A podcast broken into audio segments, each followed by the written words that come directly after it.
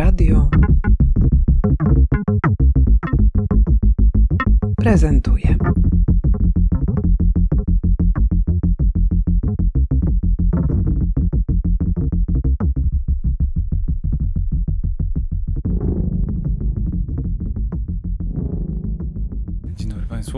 Się Igor Gąskiewicz. Państwo będą słyszeli to, co mówię, dlatego, że napisałem książkę Art Branding i projektowanie doświadczeń i zajmuję się art brandingiem, czyli relacjami między sztuką a biznesem, doradzam markom w tej kwestii, zajmuję się w ogóle strategią, strategią brandingową. Y, Zacznijmy w ogóle od tego konceptu, który już powiedziałeś, że nazwa brzmi art branding. Jest to polski wynalazek. Gdybyś mógł streścić krótko, dlaczego powołany został do życia ten termin, czemu ma służyć? Jeżeli chodzi w ogóle o art branding, to oczywiście to jest kwestia terminologii, bo relacje sztuki, biznesu, czy, czy korzystania z potencjału sztuki to jest historyczna sytuacja i instytucje państwa wykorzystywały zawsze sztukę, czy to mówiąc dzisiejszymi terminami do, do budowania marki, marki miejsca, place brandingu i tak dalej, i tak.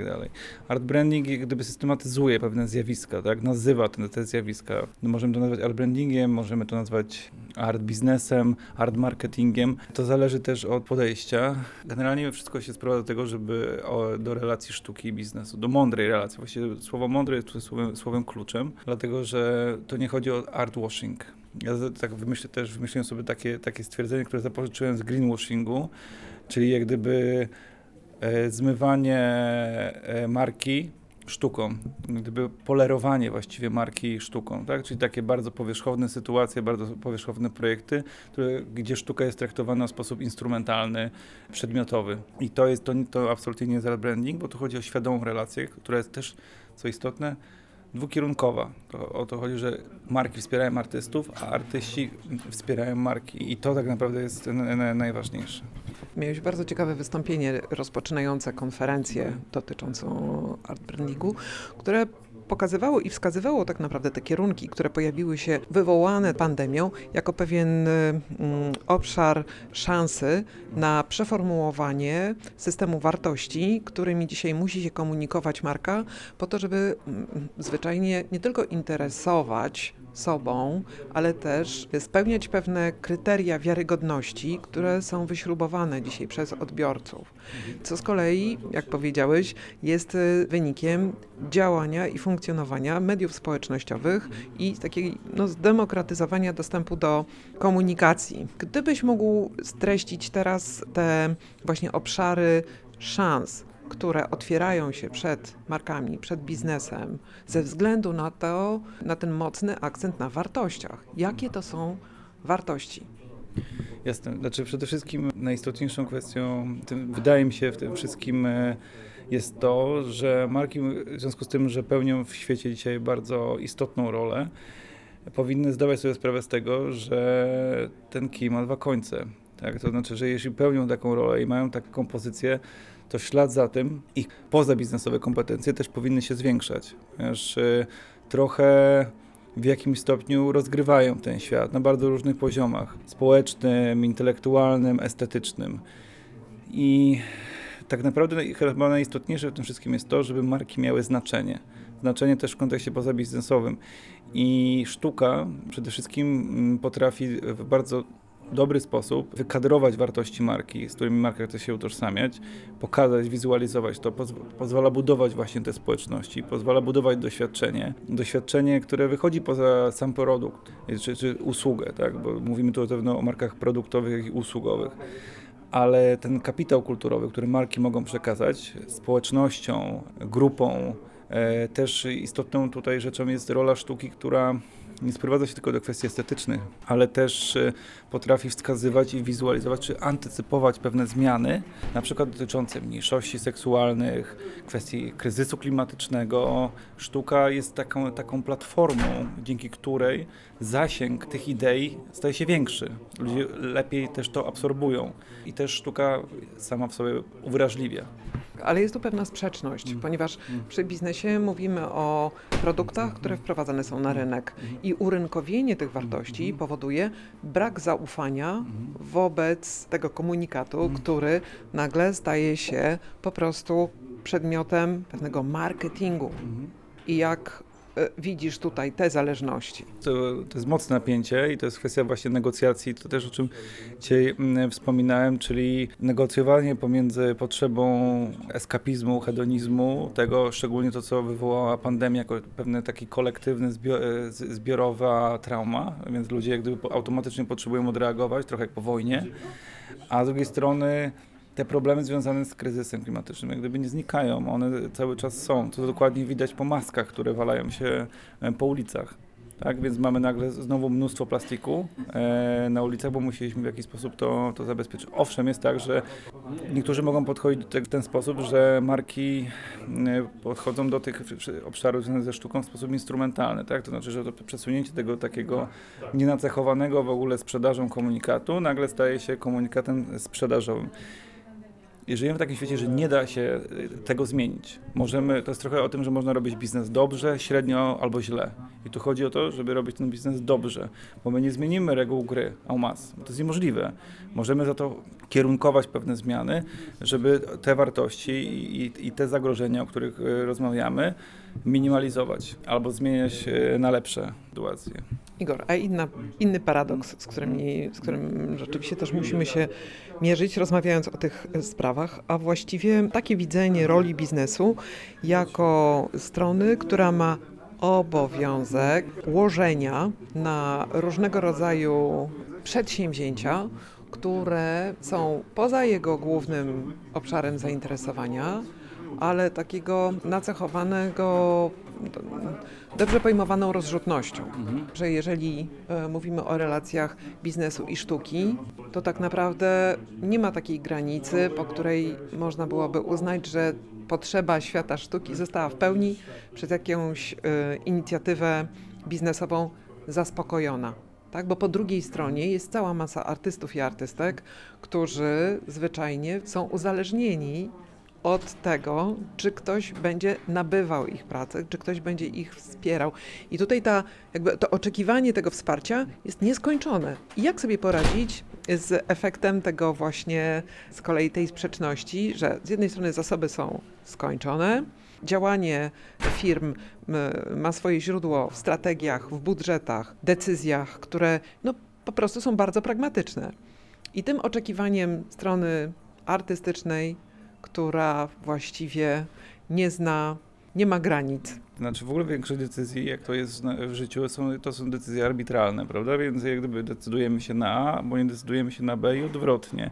Jak gdyby ten problem jest nie do rozwiązania i on nigdy nie został rozwiązany. Bardziej chodzi o to, żeby tworzyć pewne przestrzenie jak gdyby dla rozwoju dla artystów. Czy oni tę szansę wykorzystają, czy też nie, to jest zupełnie inna sytuacja. Chodzi o to, żeby to było bardziej inkluzywne i żeby te projekty w miarę możliwości, to jest to, to modne słowo, ale jak gdyby w tym wypadku może adekwatne, czyli projekty multidyscyplinarne, takie, które gdyby sama sztuka sama w sobie, według mnie, kiedy ona jest tylko i wyłącznie eksponowana, ona nie do końca według mnie w dzisiejszych czasach działa. Ona, ponieważ dzisiaj, dzisiaj raz, że sztuka stała się weszła do bardzo masowego obiegu, to jest raz.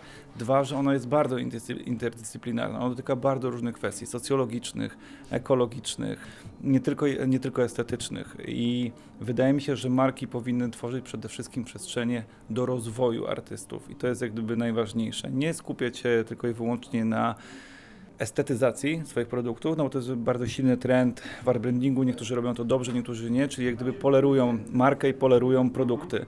Nakładają warstwy, w związku z tym, że można wygenerować 100 tysięcy toreb tak? I, I tak naprawdę każda może być teoretycznie luksusowa. To, to marki potrzebują jakichś dodatkowych elementów, które spowodują, że ten dany produkt będzie postrzegany jako produkt wyjątkowy. Więc e, i też widać, że pandemia przesuwa właśnie strategię marek na projekty bardziej e, stypendialne. To się dzieje. To się działo też podczas pandemii, bo też e, właśnie to, o czym wspominałeś, że ludzie cały czas to obserwują w mediach społecznościowych, cały czas obserwują poczynania marek i te, które były aktywne podczas pierwszej, drugiej, trzeciej fali, one tym, tym wygrywają, że są realne, e, realne działania. I wydaje mi się, że ten system taki kuratorski, ale w takim dobrym z tego słowa znaczeniu, bo jednak kuratorowanie dzisiaj jest totalnie już wypaczone i w ogóle to jest trudne słowo dzisiaj, ale wymyślanie własnych konceptów. Nie bazowanie na formatach sprawdzonych, trochę jak na Big Brotherze, tak? tylko jak gdyby badanie potrzeb, badanie też rynku, też jak gdyby potrzeb e, lokalnych, lokalnych społeczności, też lokalnych społeczności artystycznych jest bardzo istotne. Igor, to już ostatnie pytanie, bo stoimy w korytarzu i to ciągłe trzaskanie drzwiami to jest życie hotelu e, europejskiego, w którym się spotykamy. Jaka jest Twoja opinia dotycząca przyszłości tej współpracy sztuki i biznesu? E, Co się wydarzy w najbliższym czasie? I też gdybyś mógł scharakteryzować tę relację właśnie od strony korzyści, ale nie dla biznesu, ale dla sztuki. Jakie korzyści dla sztuki, oprócz tej prostej transakcyjnej, że zostało zapłacone, zostało kupione i ta naj, naj, najbardziej tak naprawdę prymitywna sytuacja się wydarzyła, czyli kolekcjoner kupił obraz albo kupił rzeźbę, albo no nie wiem coś. W jaki sposób można byłoby opisać te korzyści, które świat sztuki powinien wziąć pod uwagę? Pierwsze pytanie. Według mnie to jak, tak jak w, wszystko inne w dzisiejszym świecie, nie będzie jednej drogi, będzie ich kilka. Na pewno będą, to o czym wspomniałem, będą się rozwijały te wszystkie stypendialne projekty, mocno związane z organicznym wzrostem, ale z drugiej strony też będzie, coraz- będzie coraz więcej egzotycznych połączeń. Tak? To, to widać po markach, że one wyczerpują powoli format na przykład kooperacji, chociaż badania pokazują, że, marki, że klienci tego oczekują. Nawet jeżeli marki czy też artyści z markami nie, wy, nie wygenerują produktu, to oni nadal oczekują tego. To jest trochę na takiej zasadzie, że konsumenci, klienci, publiczność oczekuje, żeby, żeby artyści, marki kooperowały ze sobą. To wynika właśnie z tego, że zarówno jedni, jak i drudzy są w popkulturowym obiegu. Więc jest to rodzaj rozrywki. I, I to będzie, te alianse będą coraz bardziej egzotyczne. To widać, że po tych markach, że one łączą się w, w tak dziwnych, z tak dziwnych kategorii, te połączenia wychodzą. To też pokazuje sytuacja związana z całym tym szałem NFT. Tak, czyli jak gdyby tej lawiny, która od kilku miesięcy leci, e, marki bardzo szybko reagują. Rimowa na przykład też taki projekt zrobiła, miksując jakieś elementy z archiwum swoje fizyczne, najpierw tworząc to fizycznie, potem to przenosząc na tokeny. E, Takich rzeczy będzie coraz więcej. Co artyści tak naprawdę mogą mieć poza, poza jak gdyby konkretną transakcją, tak, że konkretnym przelewem e, przysłowiowym? Jest ich tutaj jest sporo. Przede wszystkim marki, znowu, są popkulturowymi graczami, tak? Czyli mają bardzo duże audytorium. I oprócz tego, że mo- artyści mogą nauczyć się e, po prostu jak siebie promować, co jest bardzo istotne na tak bardzo konkurencyjnym rynku. Tak widzę po niektórych artystach, Takashi Murakami, zanim zaczął współpracować z Louis Vuitton, nie był specjalnie szeroko znanym artystą, dzisiaj jest super gwiazdą. I marki dają ogromną tubę artystom. Też pokazują, jak można odnaleźć się na tym rynku. Mamy mega precyzyjne e, strategie i narzędzia komunikacyjne. Dzięki temu artyści mogą z tego czerpać.